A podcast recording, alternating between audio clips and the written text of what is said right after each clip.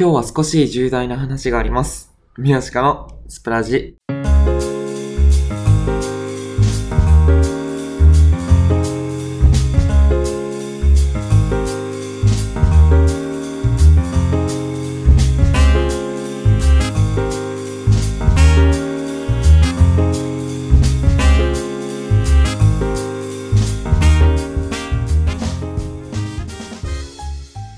14日の23時、8人の DJ が日替わりで毎日お送りしているラジオ番組スプラジ。土曜日の夜は私、宮鹿がオーストラリア・シドニーのスタジオよりお送りします。皆さんこんばんは、土曜スプラジへようこそ。いかがお過ごしでしょうか？いきなりなんですけれども、ちょっとした小話をさせてください。あの、海外に旅行とか留学したことあって、外国の方と話し行ったことがある方ならなんとなくね、イメージつくと思うんですけれども、皆さん、日本人のステレオタイプとか固定概念とかを感じたことはありますか？例えばね、我々がイタリア人は情熱的だとか、アメリカ人はうるさいだとか、まあそういったイメージがあるように、日本人にもね、イメージがあって、まあ典型的なもので言うと、礼儀正しいとか、静かとか、部屋の整理戦闘ができるとか、まあそういうのが典型的な日本人のステレオタイプだと思うんですけれども、あの、僕もね、あの、学部に、自分の学部に日本人が一人だけなんですよ。だから、あの、学部の友達とかは、まあ、僕しか日本人が知らない方が多い、人が多いわけで、なんかそんな日本人のイメージをね、礼儀正しいとか、静かとか他のいろんな日本人のイメージを僕に期待するわけですね。あ、宮鹿は日本人だから、これができるはずだ、これが、こんなはずだ、みたいな。日本人だから、こんなはずだ、みたいな。そういうイメージを僕に期待するんですよ。で、その中のイメージの一つが、日本人はわさびにめっちゃ強いっていう。まあよくわかんないですけど、そういうね、あるんですよね、固定概念が。やっぱり、寿司と言ったらわさび、わさびと言ったら日本人みたいな感じで。友達とね、昨日寿司屋に行ったんですよ。久しぶりに一度にで寿司屋に行ったんですけれども、なんか、その寿司を食べる流れで、また、まあ、例の会話になってね、友達が、宮鹿はさ、日本人だからさ、わさび全然平気だよねって言われて、本当にね、なんでかわからないんですけれども、変な見えっていうか変な格好つけで、うん、全然平気だよって、わさびどんだけでも食べられるよみたいなことを言っちゃったんですよ。本当によくわからないんですけれども、言っちゃったんです。で、あの、友達にわさびをよそられて、もう、こんなにってほど、こんなに食べるってほどわさびをつけて、寿司を食べたんです。いや、そりゃ鼻にきますよね。ガンってきますよ。ガンってくるんですけれども、全然平気だよって言っちゃった手前、ね、最後まで格好つけるしかないじゃないですか。だからもう本当に耐えましたよ。本当に鼻にガンってきそうだったのを耐えて耐えて、もう涙も出そうだったのも耐えて、あ、全然大丈夫って言ってやり過ごしましたけれどもね。あのー、ね、日本人だからわさびは平気なんだぞっていうところを見せられたと思うんですけれど、本当によくわからない見栄を張ったなって。ね、本当に幼い、幼いですね、僕もね。なんか皆さんもこんな感じでなんか周りのね、よくわからない期待に応えて見栄を張った経験とかはありますか？えー、まあね、昨日のわさびのせいでちょっとお腹を下してる宮鹿ですけれども、本日の土曜スプラジも気張ってお送りしていきたいと思います。ので、えー、今夜も最後までお付き合いください。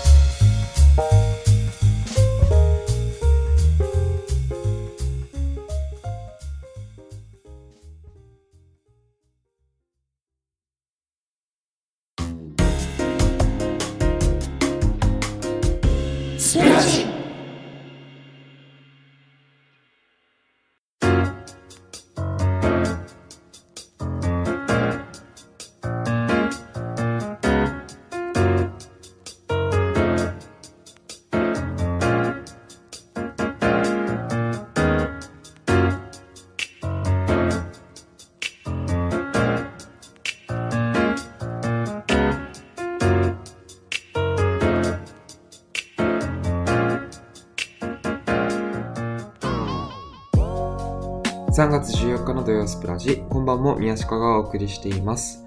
えー、今日はね、3月14日ホワイトデーということで、スプラジ男性リスナーの諸君は、お返しきちんとしたのかな？あの、そもそももらったのかな？僕はね、小中学生の時はホワイトデーのお返しといったらいつもね、近所のお菓子屋さんに売ってる300円ぐらいのラスクがあって、すごい美味しいラスクがあって、結構前もってね、それを、あの、チョコもらった分だけ買ってホワイトデーに返そうと思って買っているんですけれども、まあ、大体ね、3日前ぐらいに買うんですけれども、本当に僕の悪い癖と言いますか、本当にね、未熟だったと言いますか、あのー、ラスクをね、お返し用に買って部屋に置いとくんですけれども、部屋に置いとくとね、勉強してる時とか、まあ普通に寝っ転がってリラックスしてる時とかでも、あの、美味し、美味しいんですよ、そのラスクめちゃくちゃ。なんか本当に美味しそうに見えてきて部屋に置いてると、あの、ホワイトデーに返すようなのにね、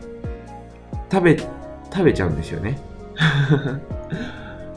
で、それがまあ食べちゃうようなことがよくあって、で、まあそういう時はね、もう一回前日に買いに行くんですけれども、一回だけね、あの前日に買いに行ったら、そのラスクが売り切れていて、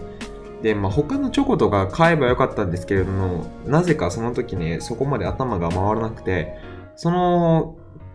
お菓子屋さんがね、大英の中にあるんですけれども、その大英の中で、ちょっとレゴ、レゴのおもちゃみたいなのを買ってね、一回女の子にあのホワイトデーでお返しをして、え？みたいな、すっとんきょな顔をされたこともありますけれども、はい、それが僕のホワイトデーの思い出かな。皆さんはきちんと、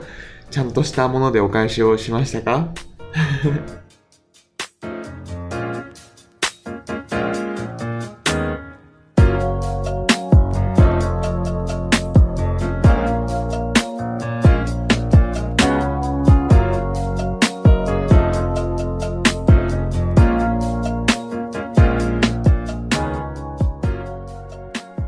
えー、少し話は変わってですね、あのー、まあ、宮鹿のスプラジオを少し聞いてくださったことある方なら知ってるかもしれないんですけれども、僕ね、すごく、めちゃめちゃ、なんて言うんでしょう、器用超貧乏なんですよ。あの、本当にいろんなことに興味があって、本当に何でもやりたいんで、何でも手を出すんですけれども、全部中途半端に終わるみたいな、あのー、まあ、人なんですね。で去年までは、えー、皆さんもご存知の通り、スポーツはね、僕ラグビーをやってたんです。高校1年生ぐらいから始めてラグビーをやってたんですけれども、まあ、今年ね、まあラグビーも4年間ぐらいやってきたし、少しオーストラリアなのでね、大学のラグビーも本気なので、もうちょっとトーンを落としてスポーツをやりたいなということで、今年はね、ムエタイを始めたんです。ムエタイってご存知ない方は、えっとまあ、タイのキックボクシングみたいなものなんですけれども、まあ、週2でね、まあ、1回2時間だけなので、まあ、いい、いいペースのね、フィットネスかなという感じで始めたんですけれども、まあ、すごい楽しくて、まあ、なかなかね、格闘技っていうものを小さい頃に柔道をやってたんですけれども、それ以外はやったことなかったので、えー、まあ新しい経験ですし、なかなか肩のね、筋肉とか使うこともなくて、すごいいい成長を感じられているんですけれども、まあそれに加えてね、えー、パンチとか、柔道でもパンチはなかったので、えー、キックとかもなかったので、まあそういうことをね、がね、ちょっとストレス解消になってますし、すごい3週間、もう1ヶ月ぐらいしかまだやってないんですけれども、まあ今まで楽しんでるんですけれども、昨日もムエタイ行ってきたんですよ。で、行ってきて、毎回ね、セッションが2時間あるんですけれども、2時間終わった後にスパーリングがあるんですね。で、スパーリングご存知ない方、なんか、スパーリングっていうのはね、もう本当に試合形式、半試合形式で、もう本当になんか、パンチの練習とかキックの練習とかじゃなくて、二人一組になって、本当にね、あの、試合形式で殴り合うというか、まあ、模擬試合をするみたいな感じなんですけれども、そのスパーリングでね、あの、昨日結構しっかり、あの、右フックを頭に食らったんですね。で、脳震盪、軽い脳震盪を起こしてしまって、ちょっとね、今まで少し頭痛がしてるんですよ。で、ラグビーの時もね、タックルした時の震盪とかは何回か起こしたことがあったので、まあ、少し慣れてる、まあ、慣れちゃいけないんですけど、まあちょっと慣れてるはずなんですけれども、なかなかね、殴られて脳震盪を受けたことがなかったので、なんか初めてくらいのね、新しい痛みでね、ちょっと今困惑してるんですけれども、あの、まあ、ラグビーの時は脳震盪を受けたら、本当はこういうことをしちゃいけないんですけれども、まあ、本当に寝れば治るみたいな、ね、息で、まあ、お医者さんにも行かずに、いつも寝て治してたんですけれども、ちょっとね、あの、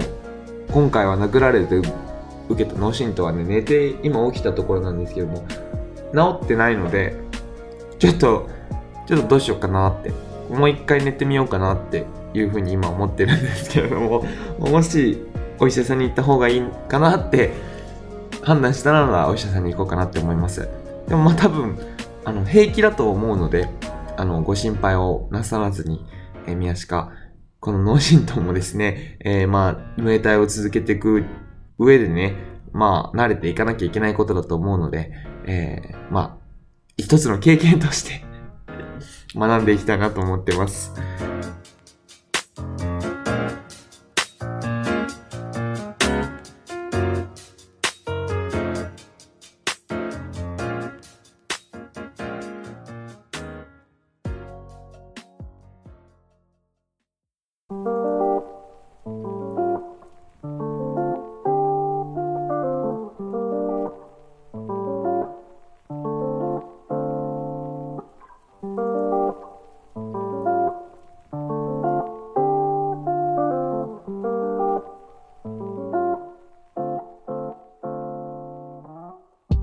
冒頭でも申し上げたんですけれども、今日は宮鹿から少し重大なお知らせがあります。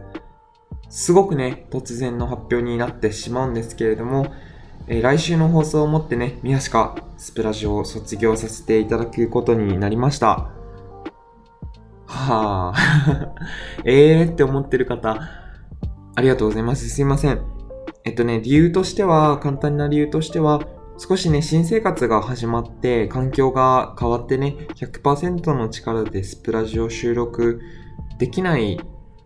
まあ、生活になってしまったっていうことですかね。なかなかスプーンにかける時間、かけられる時間っていうのも減ってきて、まあ、責任を果たせ、完璧に果たせなく、えー、なってしまっている状況なので、まあ、それなら身を引こうというふうに考えて、まあ、3月末という新学年が新年度が始まるという、まあ、タイミングでちょっとけじめをつけて、えー、今回卒業させていただくことになりました。えー、僕がスプラジに加入させていただいたのは去年の9月頃なんですので、え、まあ今日までだいたい、まあ来週まででだいたい7ヶ月弱になるんですけれども、まあずっとスプラジ土曜日担当させていただいてきて、本当にね、リスナーの方に支えられて、メンバーの方に支えられてね、過ごして、本当に充実した7ヶ月だったなっていう風に感じています。で、まあ、このままね、なんか卒業への思いとかを語ってもいいんですけれども、来週もう一回最終回を放送させていただく予定なのでね、えー、まあ、少し感動するようなお涙ちょうだいの話は、また来週の最終回でさせていただこうと思うので、まあ、ぜひ最後の宮鹿の勇姿、聞いていただければと思っておりますので、また来週3月21日になりますかね、皆さんにお会いできればと思います。えー、その時にね、いろいろブラジルについて語り明かしたいなと思ってますので、皆さんまたよろしくお願いします。